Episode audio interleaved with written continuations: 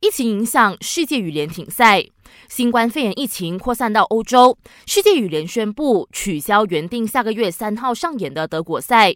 至于在同一个月举办的越南和波兰国际挑战赛，则会延期举行。根据报道，越南赛将推迟到今年六月二号。越南和波兰赛加上早前已经确定延期的中国精英赛，意味着各路选手在四月尾截止的日本东京奥运积分赛突然少了四个赛事来争取积分。足球赛事也受到疫情影响，来临星期一，祖云杜斯对国际米兰的国家德比确定将空场进行。至于原本已经售出的票是否能够获得退款，两个球队暂时没有回应。维尼修斯逃过一劫。